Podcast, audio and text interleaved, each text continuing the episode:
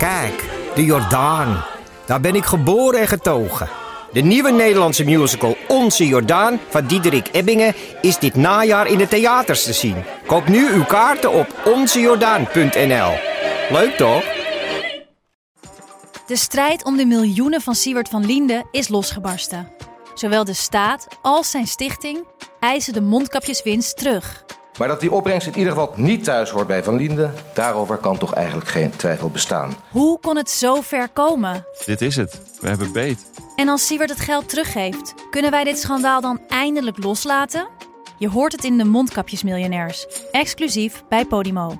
Ga naar podimo.nl/slash mondkapjes.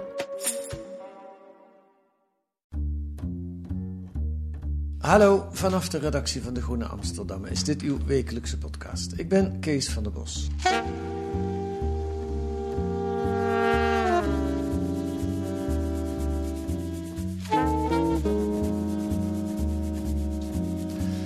Uitbuiting, slavernij, dan denk je niet meteen aan Nederland. En bovendien, als er dan misstanden zijn, dan is daar de wet en de arbeidsinspectie om die op te sporen.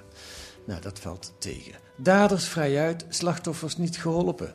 Dat is de titel van een rapport van de Rekenkamer over het functioneren van die arbeidsinspectie. Onderzoeksplatform Investigo doet al jarenlang onderzoek naar uitbuiting aan de onderkant van de Nederlandse arbeidsmarkt. En daarover schrijven ze regelmatig in De Groene en ze schreven het boek Uitgebuit. En deze week schrijven ze over dat vernietigende rapport van de Rekenkamer. En nu zitten ze hier, tenminste twee van hen. Eh, dag Simone, dag Emiel. Dag Hi. Kees. Eh, twee van jullie, laten we even ook de andere namen gelijk noemen, die aan dat hele project uitgebuit meegewerkt hebben. Dan hebben we dat, de ere wie ere toekomt. Sylvana van der Braak is een belangrijke. Ja, Daphne Dupont-Nivet en Marjolein de Boer eh, is ook mede-auteur van Uitgebuit. Ja. En Jeroen Trommelen, jullie oud hoofdredacteur. Ik, ik hoorde hem in de, eh, jullie eigen podcast zeggen dat Uitgebuit een van de projecten is waar hij met name trots op is. Hartverwarmend was dat, hè? Ja. Ehm, en niet eh, ten onrechte, maar daar komen we nu nog over te spreken. Ja, er is heel veel te bespreken. In dat boek staat heel veel. Jullie hebben er heel veel over geschreven. We kunnen daar maar een klein stukje van aan bod laten komen. Maar laten we eens kijken eh, hoe we dat doen. Eerst maar het, het onderzoek van de Rekenkamer. Dat, daar hebben jullie een primeurtje mee. Eh, of een primeur. Morgen, of vandaag staat dat. Nee, morgen komt het ook in de krant. Morgen staat het ook in de trouw inderdaad. In de Trouw, ja. Wij konden iets van tevoren eh, het rapport onder embargo inzien. En eh, hebben daar dus voor de Groene en Trouw over geschreven. En hoeveel heb je daarvoor moeten betalen? Hoe werkt dat? Nee, dat kwam door onze expertise vanwege al die, eh, dat boek wat we hebben geschreven en al die andere verhalen. Ja, daarom vraag ik ernaar. Dat, dat onderzoek van de Rekenkamer is zelfs onder andere gevolg van artikelen van jullie. Ja, daar lijkt het wel op, want ze noemen ons, ze noemen ons boek. En ze hebben ook geciteerd uit onze artikelen voor de Groene Amsterdammer... eh, Ja. als voorbeelden voor wat ze gevonden hebben. Ja, en wat ze gevonden hebben, laten we het maar even meteen samenvatten. Dat is niet mis. Hè? Emiel. Nee, dat klopt. Eh, de Rekenkamer heeft dus onderzoek gedaan naar de Inspectie Sociale Zaken en Werkgelegenheid. Maar laten Ja. we die de arbeidsinspectie noemen voor deze podcast. Zo heette ze vroeger. Ja. ja. Ehm, en eh, die heeft er namelijk extra geld bij gekregen. Ja. Ehm, En eh, het gaat om serieuze bedragen, dat loopt een beetje op. Maar het wordt, eh, ze krijgen op jaarbasis vanaf volgend jaar 50 miljoen extra erbij. Dus dat is serieus veel geld. Ja, Wat onder andere gebruikt wordt om, om arbeidsuitbuiting tegen te gaan. dat is een goede zaak dus, zou je denken. Zeker. Eh, alleen de rekenkamer concludeert nu eigenlijk dat dat niet heeft gewerkt. Dat er zelfs minder daders zijn gevonden, minder boetes zijn uitgeschreven geschreven en minder slachtoffers zijn geholpen. Ja, ja. Eh, en dan moeten we wel zeggen, voor de nuance, ze krijgen nu meer geld, maar in 2012, ik kijk naar jou Simone, is Ja. dat geld eerst, of niet precies hetzelfde bedrag, maar is er eerst flink geld van ze afgepakt en hebben ze meer taken gekregen. Precies, in 2012 zijn ze samengegaan met de SIOD, de mm, Sociale Inlichtingen en Opsporingsdienst. Goed. En ja. de inspectie werk en inkomen. Ja. Ehm, en het werd allemaal op één grote hoop gegooid. Dat Ja. was vooral eh, heel praktisch, zeiden ze toen. Maar ze kregen ook 20% minder budget. Ja. Ehm, Sorry, moet ik... eh, Nee, nee, nee, nee, nee. trek je niks van mij aan. Ik zit hier op de computer te duwen. En ze kregen minder budget. Ja, En eigenlijk zou je kunnen zeggen, zijn ze een beetje stuk gemaakt als organisatie. Als ik het nu zo lees. die indruk dat- hebben we wel gekregen. Ja, Ja. ja. het was eh, heel op- opvallend toen. Ik heb de jaarverslagen erop nageslagen. En eh, daar stond eigenlijk in 2012 van... Ehm, we gaan vanaf nu uit van de eigen verantwoordelijkheid van werkgevers om niet meer uh, nou ja, om de, de regels na te leven. Ja, ja, ja. En wat dus blijkt, ze krijgen nu sinds 2015, 2016 meer geld en ze, doen, en ze, ze bereiken minder. Ja, dat is de conclusie van de Rekenkamer. Inderdaad. Ja. En dat werd deze maand ook gezegd door de Nationaal Rapporteur Mensenhandel. Die hebben we dan ook weer wel, Herman Bolhaar. Um, Jullie hadden Corine Detmeijer nog in jullie boek, die was toen nog de, de nationaal rapporteur. Ja. In Nieuwsuur zei Bolhaar deze maand, naar aanleiding van een sterke stijging van het aantal aangiftes vorig jaar, namelijk van 260 naar 450, zei Bolhaar dit. We zien eigenlijk twee tendensen. Er, neemt een, er is een toenemend aantal aangiftes die we moeten afzetten tegen het feit dat we met z'n allen weten dat de echte omvang van de problematiek vele malen groter is dan de cijfers die we hier hebben. Dus dat betekent dat er volop urgentie is om met elkaar te kijken wat is hier aan de hand. Van die stijging kun je natuurlijk zeggen dat het zijn alle, ongetwijfeld allemaal mensen die, uh, die aangeven dat er iets mis is. Uh, en dan betekent het eigenlijk dat je dus ook wil zien dat in het aantal zaken dat opgepakt wordt er een vergelijkbare tendens is. Of dat op zijn minst duidelijk is dat de problematiek in bepaalde sectoren minder geworden is. Maar beide kunnen we niet zeggen, omdat ik ook al in mijn monitors verschillende malen heb geconstateerd dat er te weinig inzicht in de problematiek is en ook te weinig output is in termen van opsporing, vervolging, voor de rechter brengen, maar ook toezicht en controle. Goed, dat zijn officiële instanties die nu eh, zeggen wat jullie drie jaar geleden al volgens mij schreven in een van de artikelen. Uh, dus het wordt uit onverdachte hoek bevestigd. Uh, laten we eens kijken waar het over gaat. Hoe, hoe, hoe, want de controle en de opsporing faalt dus, zou je gewoon wel kunnen zeggen. Maar wat is er eigenlijk op te sporen? Daar gaat het om. En dan kom je bij jullie boek uitgebuit. Wat ik tot uh, deze week gewoon op mijn bureau had liggen als een soort huiswerk dat ik het nog moest lezen. Maar nu heb ik het ook gedaan. En ik, nou, kan iedereen aanraden om het te lezen, want het is bijzonder prettig geschreven. Het gaat over een heel serieus onderwerp. Maar het is wel heel leuk om, ja, aangenaam om te lezen. Um, um, Nog steeds bij de be betere boekhandel te verkrijgen. Ja, en koop het niet bij bolke.com, want dan moeten die order pikken. Nou, daar komen we dadelijk op. um, waar het om gaat, ik probeer het even samen te vatten. En uh, jullie zijn erbij om mij daarbij te helpen. Uh, er is eigenlijk iets, iets dramatisch gebeurd in Nederland de afgelopen 20, 25 jaar. De arbeidsmarkt is totaal veranderd. 40% van de mensen uh, die een baan heeft, die heeft geen baan eigenlijk uh, op dit moment. Die werken wel, maar die hebben een flexibel contract of een tijdelijk contract of zijn ZZP'ers. 40%, bijna de helft. Uh, 3 miljoen flexcontracten. Banen zonder de zekerheid van een CAO. nee, nee, laat ik het anders doen. Eerst bij die vraag. Waarom is dat eigenlijk erg? Je kan ook zeggen dat is een flexibilisering. Wat is het probleem? Het probleem is dat de meeste mensen veel meer zekerheid zouden willen hebben. Flexibilisering alleen al. Flexibel is een woord wat we allemaal wel, uh, wel fijn zouden vinden. Wie ja. wil er nou niet flexibel zijn? Net als nieuw en vernieuwd. Precies, maar die flexibiliteit die is er eigenlijk vooral voor de werkgever. Uh, en de werknemer die ja. verliest niks of verliest weinig in het, uh, over het algemeen. Ja. Met een flexibel contract. Of nee, sorry, als, als diegene een vast contract krijgt. En overigens is iedereen het hier ook wel uh, ondertussen over eens. over het hele, het hele politieke spectrum. Zelfs de VVD spreekt nu van doorgeschoten flexibilisering. Ja. Wat eigenlijk een vakbondskreet is. Maar ja, je ziet dat, dat zekerheden waar, nou ja, denk ik, 100 jaar voor gestreden is. Dingen als pensioen, arbeidsongeschiktheidsverzekeringen op deze manier worden uitgekleed en uh, worden verpakt eigenlijk in steeds onzekerdere flexconstructies, uitzendconstructies, schijnzelfstandigheid. Ja. Um, en eigenlijk is dat de, dat is nog de bovenkant van de onderkant van de arbeidsmarkt waar we in uitgebreid over schrijven. Want dit gaat niet over de mensen waar de, waar de arbeidsinspectie onderzoek naar heeft gedaan. Nee. Nee. Over het algemeen. Nee, oké. Okay, maar dit is even om het kader uh, mm -hmm. te schetsen. Laten we het meteen ook even over onszelf hebben. Journalisten zijn, zijn namelijk uh, ook slachtoffer of geen beter, hoe je het ook wil zeggen. Ik zit hier als ZZP'er bijvoorbeeld. Uh, hebben jullie een vaste baan? Ja. Jij wel, Emiel? Simone? Ik niet, nee. Hoe, hoe, hoe word jij betaald? Ik ben ZZP'er, dus ik uh, krijg per uur. Ja. Ik weet eigenlijk niet of ik dit uh, kan factureren. Moet ik even vragen. Ik zou het zeker doen. nee, maar het is, wel iets, het is wel iets wat interessant is, waar we in het boek ook over schrijven. Uh, ik heb toen met heel veel mensen van de vakbond gepraat voor, om, om, om te, die flexibilisering te onderzoeken. En het is iets waar zij ook wel aan het eind van het gesprek, als de microfoon uitstaat, dan vragen ze uit interesse van goh, hoe zit het eigenlijk met jou? Ja.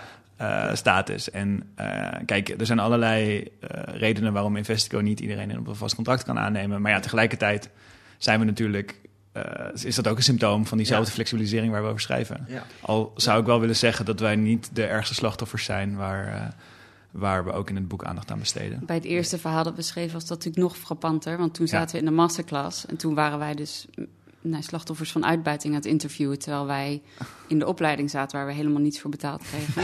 Zes maanden lang. Ja. Ja.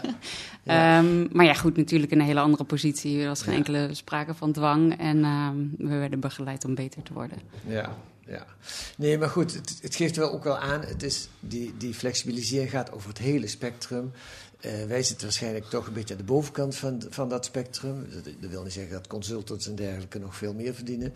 Alhoewel in de journalistiek er ook heel veel lullige contracten zijn van mensen. En veel mensen ook eh, wel een beter contract zouden willen, maar daar is dan simpelweg het geld niet voor om dat te betalen. We schrijven ook over eh, journalisten van regionale omroepen in het boek... die Ja. eh, onder een rare payrolling-constructie... ook zo'n soort halve uitzendconstructie vallen. Ja. En eh, een eh, jonge vrouw die vertelde me dat op een gegeven moment... dat ze haar werkbriefjes dan wilde indienen bij het bedrijf... dat haar, haar loon uitbetaalde en dat ging iets mis... want dat was lager dan het minimumloon. Dus eh, het systeem eh, stuurde terug, want dit, kon, dit, dit klopt niet. En toen kregen ze er 50% per uur bij. Dus eh, de, ja, het speelt ook zeker. Ja, maar goed, nu gaan we echt afdalen naar de, de diepere ellende. Nog, nog niet het diepste van het diepste, want ik wil als voorbeeld, heb ik gedacht, kiezen we Albert Heijn. Dat is toch een uh, keurig... Oh, Emil wijst gelijk naar Simone. Dat is, jouw is jouw werk vooral, Simone? Ja, Ah, nou. met Eh, Sylvana dan. Ja. Wat is, er met, wat is er mis met Albert Heijn? Wat is er mis met ze? Dat zal je aan hem moeten vragen, denk ik. Maar wat wij gevonden hebben dat ze doen... we hebben eigenlijk vooral gekeken naar de orderpickers... en naar hoe het toch kan dat ze altijd zo goed bevoorraad zijn... en welke wereld er schuil gaat achter eh, boodschappen thuis bezorgd krijgen. Ja, voor, vooral de, dat laatste, hè, de Ja. thuis, daar zijn Ja. vier distributiecentra voor in Nederland. Nou, die thuisbezorgers, dat kennen we, zijn, zijn mooie auto's. Er zitten vrolijke Hollandse jongens en meiden in en die brengen de boodschappen thuis met veel plezier. Ja. En- Maar daarachter.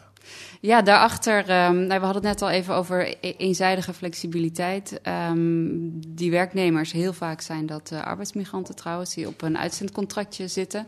Dus eh, super flexibel. Eh, want ze kunnen van de een op de andere dag eh, naar huis gestuurd worden en is er geen werk meer voor ze. En tegelijkertijd wordt er van hun verwacht dat ze echt eh, elke week, vaak zes dagen in de week, gewoon uren maken. Ja. Ehm, en dat, dat hele zware ja, orderpickwerk doen, waar ze dus al die bestellingen, ik, ik ben het aantal kwijt, maar soms 300 bestellingen per uur of zo, of producten per uur moeten inpakken. 500 zelfs ergens lastig. Ja, ja het, het loopt enorm op. En tijdens Ja. corona is het nog veel meer opgelopen, omdat Ja. er nog veel meer mensen zijn gaan bestellen. Ja.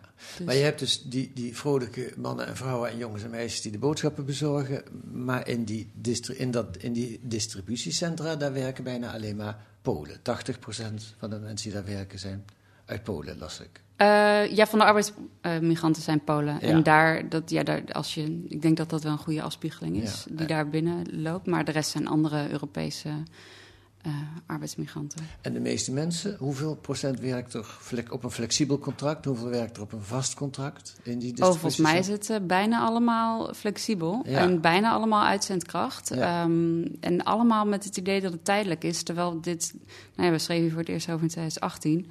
Ehm, het is nog steeds precies dezelfde situatie. Dus Ja. ik snap niet zo goed wat er dan tijdelijk aan is. Behalve dat die mensen iedere keer nadat ze na een half jaar keihard beulen... eh, nou ja, eigenlijk gewoon eh, moe zijn. Ja, Ehm, en het niet meer volhouden. En dan gaat hun productie achteruit. En dan ehm, nou ja, zoeken ze iemand anders. ja. Hey, en Simone, ik begrijp dus dat jij vooral met Sylvana bij Albert Heijn bent wezen kijken. Ehm een van de, nou, nou ga ik meer naar de onderzoekstechnische kant. Je, je spreekt dan met mensen die eh, eh, klagen en die, die heel hard moeten werken. En eh, eh, die manier van oproepen, dat gaat heel erg snel. Bovendien zijn ze ook heel lullig gehuisvest. Hè. Vaak worden ze door Otto Workforce via het uitzendbureau waar, waar ze Ja, of. Tempo Team of Adecco. ja. Maar En krijgen ze ook eh, via hen huisvesting met een paar mensen op een kamer. En dat wordt weer van het loon afgetrokken. Het is allemaal ja, bijzonder onaangenaam om, Ja. om mee te maken. ja, ze krijgen minimumloon en 25% daarvan gaat standaard naar de huisvesting. Dat is het maximum hoeveelheid van het minimumloon dat je mag inhouden Ja. voor huisvesting. Ja. Maar nou zegt Albert Heijn natuurlijk, ja, jullie hebben een stel klagers aan het woord gelaten. Ja. Eh, A, eh, misschien is dat wel zo, of tenminste, dat, wat is je reactie op? En B, is, heb je gewoon klakkeloos opgeschreven wat die mensen je vertelden? Of hoe kun je dat controleren? Natuurlijk niet. Nee, maar hoe, hoe kun je het controleren? Ehm, nou, allereerst zijn we heel open te werk gegaan. Dus we hebben gewoon gezegd: hey, we zien, we, we zijn via social media gaan zoeken. We zijn naar die huisvestingslocatie geweest en we hebben gewoon gezegd: hey, waar werk je? Kun je ons over vertellen? Hoe is het? Uh, hoeveel uren maak, maak je? Um, ja, en dan dan vind je ze? Ja, dan vind je ze. Ja, ik kan het ook niet anders zeggen. Ik bedoel, we hebben natuurlijk inderdaad, dat is inderdaad het verweer van Albert Heijn. Van nou, jullie hebben maar 60 mensen gesproken. Wij hebben daar duizenden in dienst. Uh, hoeveel zegt dat nou? Ja, geen idee. Maar uh, iedereen die we spraken, die kwam met hetzelfde verhaal. Um, ja, het is voor mij lastig te zeggen wat de mensen vinden die daar niet, uh, ja, die we niet gesproken hebben. Maar dat was toch wel heel treffend. Ja. Als je gewoon een willekeurige greep doet. Ja, maar bovendien, je geloofde niet op hun blauwe ogen wat ze vertelden. Zeker niet. Nee, nee. Maar, dus, hoe controleer je dat? Hoe, um, hoe doe je dat? Nou, sowieso uh, door te dubbelchecken. Dus uh, wat de een vertelt, uh, moet zeker door twee anderen. Dus je maakt een soort Excel-sheet en je vindt een bewering. bijvoorbeeld van, nou, we werken regelmatig zes dagen in de week. Ja. nou, dan ga je er meerdere bronnen bij zoeken. En minstens drie moet je hebben om dat ook dan op te kunnen schrijven. Verder vragen we, en dat nou ja, waren mensen vertrouwden ons daar wel heel erg in. Um, contracten van je huisvesting, contract met je uitzendbureau, uh, loonstrookjes hebben we gevraagd, hebben we ingezien. We hebben opnames van de werkvloer, wanneer daar een uh, teamleider helemaal uit zijn plaat ging over helemaal niks. Want dat ja. is ook nog een element, dat er gewoon uh, heel veel druk op je staat. Maar dat vond ik ook wel sterk. Jullie hebben ook mensen gevraagd om foto's te maken van ja. dingen op, die op de muur geschreven stonden. Ja, ja. filmpjes, foto's, audio-opname. En zo hebben we dit beeld kunnen construeren. En we hebben het eigenlijk dit jaar nog een keer herhaald. Want we dachten, hoe gaat het nu? En eigenlijk kwamen we precies hetzelfde tegen. Terwijl we het wel gewoon nou ja, weer open gevraagd hebben. Bij diezelfde, bij de distributiecentra? Ja, bij de, order, ja, bij de thuisbezorgd van Albert Heijn. Is het eigenlijk vooral bij de thuisboodschappen dat het zo uh, dat het hard gewerkt moet worden in dat distributie? Of is het bij de gewone Albert Heijn, die hebben ook distributiecentra? Is het daar net zo of weet je dat niet?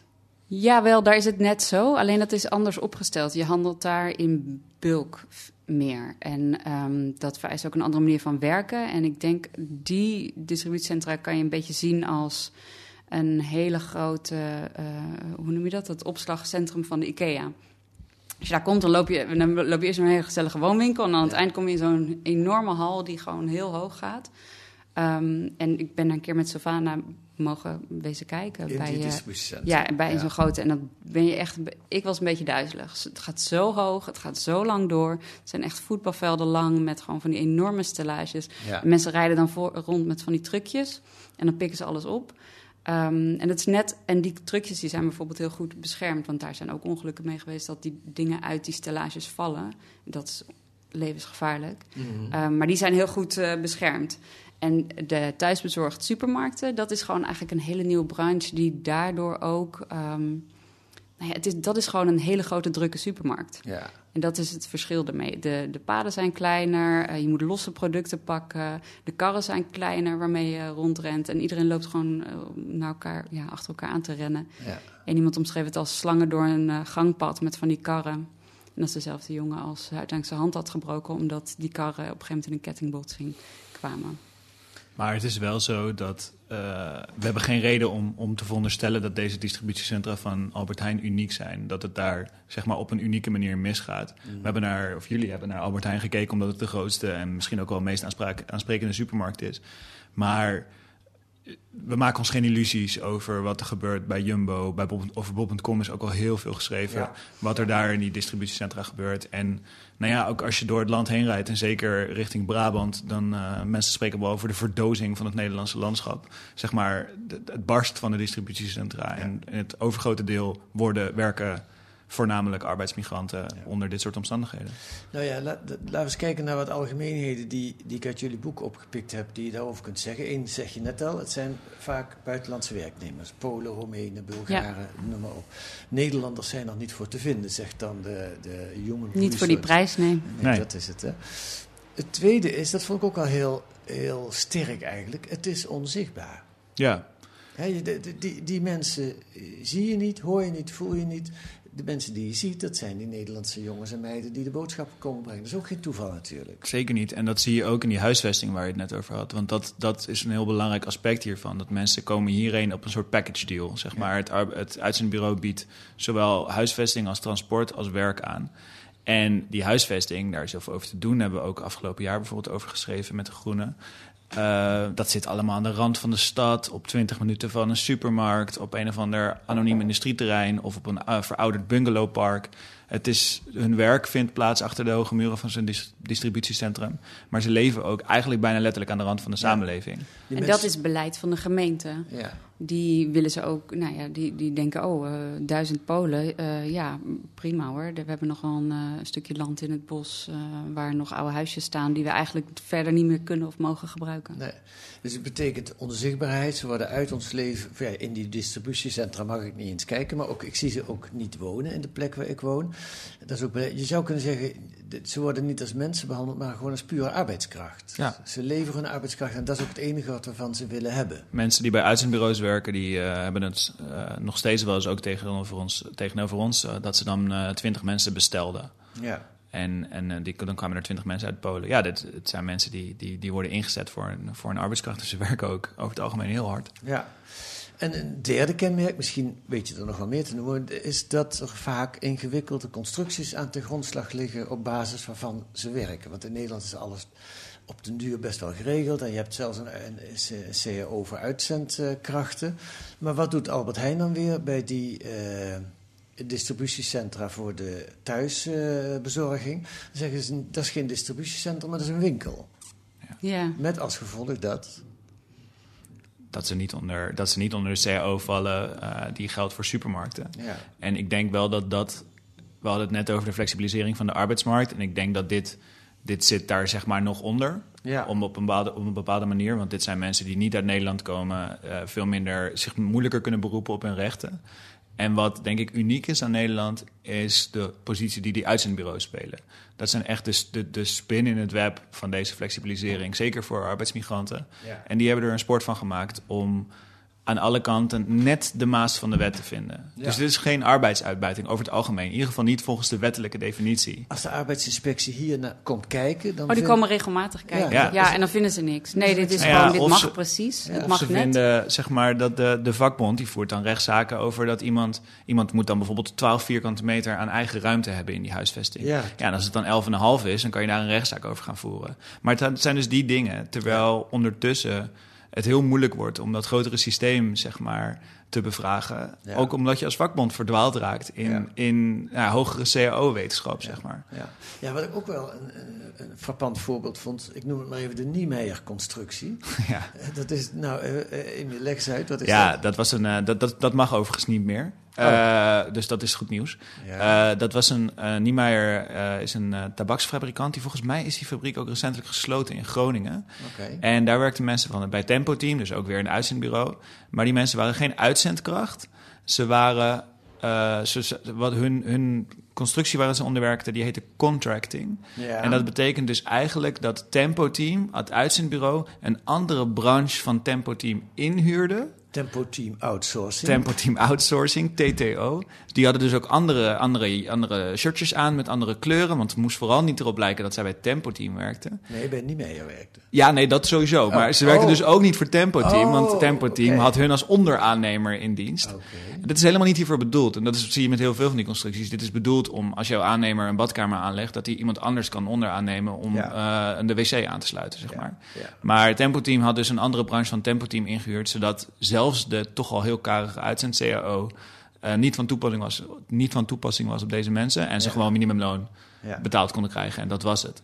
En, en dat is precies wat ik net bedoelde met de, de maat van de wet opzoeken. En dit maakt het ook heel lastig om dit, te, dit ook als arbeidsinspectie of als, als wetgever in het algemeen te bestrijden. Want er is altijd wel ergens een slimme arbeidsjurist Ja. die, die dit gewoon als baan heeft. En uh, nou, En die uitzendbureaus, dat vond ik ook wel mooi in, in, jullie, in jullie boek wat je geschreven hebt. Die zijn ergens uh, uh, vroeger, tot 1996, had je een vergunning nodig. Of wilde je een uitzendbureau beginnen. Ja. Maar toen komt op een gegeven moment een, een, een Holland polderoverleg tussen werknemers, werkgevers en Wie zat er nog meer bij? Uitzendbranche. Uh, de uitzendbranche zelf, ja, dat hoort natuurlijk ook bij polderoverleg. En die komen tot de conclusie, we moeten eigenlijk iets gaan doen aan die uh, rechten van die werknemers. En dan verzinnen ze iets wat eigenlijk de ramp alleen maar groter heeft gemaakt. Ja, dat was in 1996. Ik ben uh, samen met onze collega Daphne, hebben we dat, dat, dat pad van dat akkoord eigenlijk opnieuw, opnieuw uitgelopen. Die zaten in de keuken weer van, ja, hoe heet van Lodewijk de Waal, Lodewijk de oud-PVDA en, ja. en vakbondsleider. Ja. dat, dat akkoord is bekend gestaan als de keuken, het keukentafelakkoord, want het werd aan die keuken, het werd niet aan die keukentafel, want hij, we zaten... Uh, wel die keuken, maar wel, wel die keuken, maar niet die tafel of zo. Dus dat was iets grappigs. Maar we zaten met dezelfde mensen inderdaad aan tafel. En het was Ja. wel leuk om met hun terug te kijken. En eigenlijk was iedereen aan tafel er wel over eens dat het complete spuitga spuitgaten uitgelopen is. Ja. Ook de, Ja. eh, de oud-voorzitter van werkgeversorganisatie eh, VNO-NCW. Maar een van de dramatische beslissingen die ze daar genomen hebben, of tenminste, ze stellen het voor aan de politiek, maar dat is dan, eh, dan is het één op één wordt zo'n beslissing ook genomen, is dat ze die vergun dat vergunningensysteem afgeschaft hebben, waardoor de uitzendbureaus ontploft zijn, zou je kunnen zeggen. Ja, er zijn nu 14.000 uitzendbureaus in Nederland. Kijk. En Ja. dat, is een, dat is nog steeds ook... Ik bedoel, we schrijven nu al een paar jaar over die uitzendbranche... en ik kan er nog steeds niet bij. Nee. Het is echt, het is echt heel erg veel. Ja. En eh, die, er zijn ook allerlei uitzendbureaus die zich op hele specifieke branches richten. Maar eh, die sector is eigenlijk volstrekt ongereguleerd. Heeft er, er is wel een, een, een, een, keurm, een, een keurmerk door de sector zelf opgezet, maar daar is niks verplicht aan. Nee. En eh nou, Emiel Roemer heeft afgelopen jaar een groot advies geschreven aan, aan, de, aan het kabinet over eh, de omgang met arbeidsmigranten. En hij raadt ook aan om dat vergunningsstelsel weer, eh, nou ja, 25 jaar na dato, Ja. weer eh, in te voeren. Ja. Dus ook hier is iedereen het er wel over eens dat dit een fout is geweest. Ja.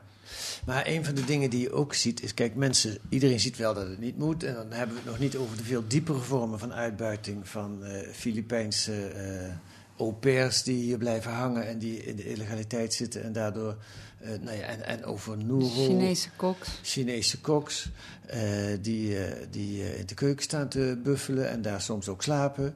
Eh, dat zijn overigens wel dingen waar de arbeidsinspectie iets aan zou kunnen doen. Zou Zeker. moeten doen. Zou Ja, moeten En dat gebeurt dus niet. Dat is wat er in het rekenkamerrapport Ja, staat, het. inderdaad. Ja, ja.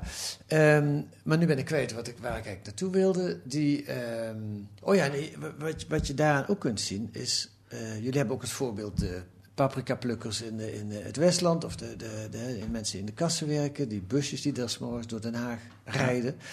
Eh, dat is al tientallen jaren zo. Iedereen weet het. Het wordt zo af en toe door de journalistiek weer eens opgelepeld, nu door jullie. Maar, eh, maar als mensen er echt iets aan zouden willen doen, was het natuurlijk al lang gebeurd. Ja, Denk ik dan. misschien. Ja, ik, kijk, Durf ik niet. nou ja, arbeidsuitbuiting is natuurlijk eh, eh, is iets dat al bestaat sinds arbeid, denk Ja. ik. Eh, dus Ja. ik bedoel, de, de, de- je zal altijd een, een, een groep mensen hebben die onzichtbaar blijft, die, die waarschijnlijk ongedocumenteerd is, die moeilijk eh, zijn of haar rechten kan, eh, kan opeisen en die, die uitgebuit wordt.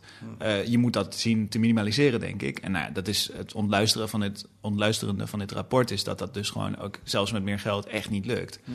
Ehm, maar waar uitgebuit ook over gaat, is denk ik dat de bodem eruit is gevallen. Je hebt aan de onderkant inderdaad die mensen, in die, bijvoorbeeld de Chinese koks, die in, in, de, in de keuken moeten slapen. Daarboven zitten al deze mensen die in deze distributiecentra werken. En daardoor is het zo normaal geworden om, om te concurreren op arbeidsvoorwaarden. Om, om, Ja. om, dat, om inderdaad mensen op flexcontracten, op rare ZZP-contracten. Echt overal, van de wetenschap tot de journalistiek, werken mensen op eigenlijk de facto onwettige, onwettige Ja. eh, contracten. Ja. Maar ja, draai dat maar eens terug. Ja, nou sterker nog, de overheid bevordert het eigenlijk. Want je hebt dan het beroemde WOC-akkoord. Hè, dan mogen, dan mogen arts, of arts, wat zeg ik, dan mogen koks uit China gehaald worden. Dat gebeurt ook met duizenden per jaar. Eh, om hier in de keuken, omdat er geen Nederlands voor te vinden zijn voor dat werk. Nou nee, omdat hun specialisme daarvoor zo belangrijk is. oh ja. Dat ja. is de gedachte daarachter. Ja, ja. Ja, ik wil nog toevoegen over wat je net zei. Ik heb een keer met de inspectie gesproken en ook met de teamleider arbeidsuitbuiting, geloof ik. Eh, en die zei, ja, je moet het ook zien als criminaliteit. Je gaat nooit alle criminaliteit Nee. oplossen. Nee. Maar wat Emiel terecht zegt, je kan het wel iets harder proberen. Ja, nee, en wat ik bedoelde te zeggen net met bijvoorbeeld die kassenvoorbeeld, daar, daar is het al tientallen jaren aan de gang. Het wordt af en toe weer naar boven gehaald en toch blijft het bestaan. Als je dat echt aan zou... Dat is geen verborgen criminaliteit, dat weten we gewoon allemaal Ja. al tientallen jaren dat dat gebeurt. Ja, mijn gevoel zegt ook dat het ook iets te maken heeft met dat wij gewoon heel erg gewend zijn aan goedkope producten in onze supermarkt. Um, dus dat die marges, vooral in die kassen, zijn volgens mij best wel laag. Um, dus ze blijven daar proberen nou ja, zo min mogelijk uit te geven aan arbeid. Um, ja, ik denk dat ook we het, aan het eind van het boek hebben we het daar ook over. Van wat moet je er nou zelf mee? Ja. En het is, iets, het is iets lastigs, want als ik uh, via bol.com iets zou willen bestellen, dan maakt het over het algemeen mij niet zoveel uit dat het, of dat er nou morgen is, of over twee dagen of over drie dagen. Eh, als ik een boek bestel, dan uh, kan ik het ook wel wat later hebben. Mm-hmm. Alleen als ik, ik weet dat als ik het vandaag, uh, vandaag is het dinsdag, als ik zeg dat ik het vrijdag wil hebben, dan wordt het donderdagnacht ingepakt. Ja. Het, het, maakt niet uit, ja. want dat is nou eenmaal hoe zij zich hebben ingericht. Dus het is ja. ook, het, er zit, en, en datzelfde geldt voor goedkope boodschappen in de supermarkt. Kijk, er, een deel van mij is natuurlijk blij met goedkope boodschappen en een deel van mij is geconditioneerd dat dat nou eenmaal is hoe het werkt. Ja. En uh, ja, dat, is, dat, is, dat blijft een soort moeilijke, moeilijke discussie over uh, waar je eigen verantwoordelijkheid ophoudt en waar een soort systemische verantwoordelijkheid begint, denk ik. Ik vind dat bij Bol wel echt heel lastig. Dat je, niet, dat je dan inderdaad wel kan zien ja. dat je het binnen een paar uur in huis hebt, uh, maar dat je niet kan kiezen van doe mij maar volgende week, ja, doe het doe, rustig doe mij maar humaan. ja. ja. doe mij maar zonder uitbuiting, en zonder nachtwerken, zonder slavernij. Maar het is bij heel veel webwinkels toch, Um, voor tien uur besteld. Ja. Ja, maar iedereen moet ook mee in die red race. Ja. En, Ja. en dat, is, dat, is, dat is het lastige, denk ik, uh, denk ik hiervan. Ja, nou ja, tot slot. ehm, de arbeidsinspectie hebben we daar dus voor. Nou, die hebben we daar dus niet voor. Blijkt, de, de, die, die eh, functioneert niet. Ehm, maar jullie schrijven in je artikel ook dat dat eigenlijk eh, ja, model staat voor veel meer diensten die niet meer functioneren. Uh, Emiel, vertel of Simone. Ja, Leger. nou ja, ja wat, wat uh, heel treffend was aan is dat je ziet gewoon in 2010 v- voor het eerst begint de arbeidsinspectie ook zichzelf te bevragen. En dat is heel erg in de tijdsgeest van het eerste kabinet van Rutte. Um, van oh, we geven eigenlijk veel te veel geld uit aan de overheid. Um, kan dit allemaal niet wat goedkoper en wat makkelijker? En uh, dan kunnen mensen niet zelf meer verantwoordelijk worden. Mhm. Um, ja, en zo zie je dus dat er in 2012 gewoon 20% minder budget uh, naar de arbeidsinspectie toe gaat. En dat herkenden we van heel veel andere onderzoeken die we hebben gedaan. Ja, ja. en het, het frappante daaraan vind ik nu dat, dat je ziet, je zei het in het begin ook al een beetje, die, die, ze, zijn, ze zijn eigenlijk kapot bezuinigd. En ja. dan helpt extra geld nu dus ook niet meer. Nee. En dat zien we denk ik op heel veel plekken in onze samenleving op dit moment. Ik heb eerder geschreven over het onderwijs dat nu opeens 8 miljard krijgt. Maar niemand, ze weten van, ja, van gekkigheid niet waar ze het aan uit moeten ja. geven. Dus het gaat naar bijlesbedrijven. Nee, we hadden het over de nee, de Belastingdienst, de IND. Precies, de IND ja. maken we ook een vergelijking mee. Dat die mensen, ze, ze, ze weten ook niet meer de structuren zeg maar, om dat geld aan uit te geven zijn, zijn een beetje weg. En nou ja, een stuk noemen we het op een gegeven moment... als je maar lang genoeg bezuinigt... dan weet zo'n organisatie ook niet meer waartoe ze op aarde is. Ja. En dat zie je denk ik heel erg in de jaarverslagen ook terug. Dat ze, nou, de, ja, de arbeidsinspectie die, zich, die, die uitgaat van de eigen verantwoordelijkheid van werkgevers... en daarvoor zelfinspectietools online zet. Ja. Nog een ja. keer, zelf ons... Zelfinspectietools. Ja, ja en, en toch Zodat nog de werkgever zelf kan kijken of hij zich wel aan de wet houdt. Ja. En, En anders het- kan melden. En het wrangen vind ik eraan, en ook daar hebben we het over in het stuk over, dat er tegelijkertijd, zeg maar, de rekenkamer zegt ook, jullie houden het gewoon niet bij. Er wordt niet goed genoeg bijgehouden Ja. wat jullie nou doen aan, arbe- aan, aan arbeidsuitbuiting. En tegelijkertijd worden er allemaal dingen wel bijgehouden in het jaarverslag waarvan je denkt, wat zijn jullie nou aan het doen? Het is echt, Ja. en nou ja, goed, daar kunnen we misschien nog een half uur over praten. Lees het Nou ja. stuk. Ja, lees het stuk, lees het boek. Nou, nou even, het is natuurlijk even proberen samen te vatten. Wel een heel triest beeld wat we hier krijgen. Je hebt dus eh, overheidsinstanties die door hun hoeven zijn gezakt, waar zelfs meer geld bij niet meer helpt. Op een arbeidsmarkt die ook dramatisch eh, aan het verslechteren is. eh, Van flexibilisering tot uitbuiting in Chinese restaurants. Ehm, dus het is knap dat het boek toch nog leuk was om te lezen. Ja, dat is goed om te horen. Daar hebben we ook wel veel moeite in gestoken om het inderdaad een beetje, nou, in ieder geval makkelijk leesbaar te maken. Ja, het is, het is, eh, het is, het is geen, het is geen opbeurend, eh, opbeurend thema. En, en ook dit rapport weer was echt wel ontluisterend. Ja. Ja, goed. Een nieuwe arbeidersrevolutie zou er eh, moeten komen. Ja, die zie ik ook nog niet echt 1, 2, Nee, die, begint zich, die tekent zich nog niet heel erg af. De Maar- FNV heeft eh, een paar maanden geleden in Groene gezegd... eh, nog een jaar en dan breekt de pleuris uit. Ja, dat, eh, Oké, nou, Dus, dat- laat- eh, laten we ze daaraan houden. Tijd loopt. Dat geeft, ja, tijd loopt. Dankjewel, Simone Peek, Emiel Woutersen, voor dit gesprek. dankjewel. En laten we even nog wat reclame maken. Het boek Uitgebuit, eh, uitgegeven bij Atlas Contact, is dus eh, niet via bol.com, maar via de reguliere boekhandel eh, te koop. Daar kunt u het bestellen. En Simone, je maakt ook nog een, uh, een podcast. Ja, Investico heeft ook een podcast, die Ja. heet Speurwerk. Ja, Dus, eh, de laatste aflevering heb ik geluisterd. Dat was een interview met Jeroen Trommelen, jullie scheidend hoofdredacteur. Ja. Weg- weggaand hoofdredacteur, hoe zeg je dat? En het was een heel leuk gesprek over journalistiek, ja, vond ik. luister het. En komende maandag eh, abonneer je in je podcast-app, want komende maandag komt er een eh, verhaal eh, in Speurwerk over eh, nieuw investigo-onderzoek waar we nog niks over mogen zeggen. Oké, nou, dank jullie wel. Dank je wel.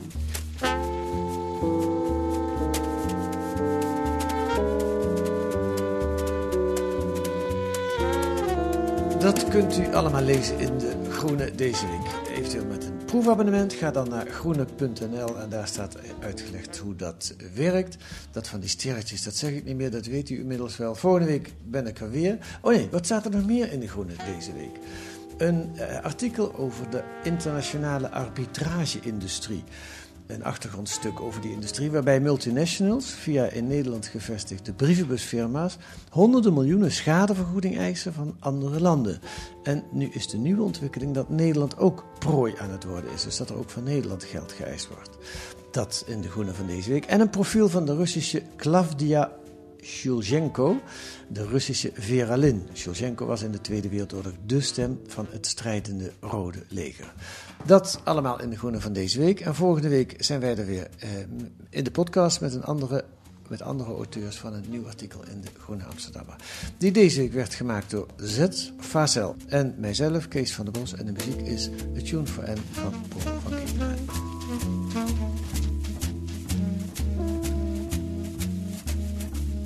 Bye.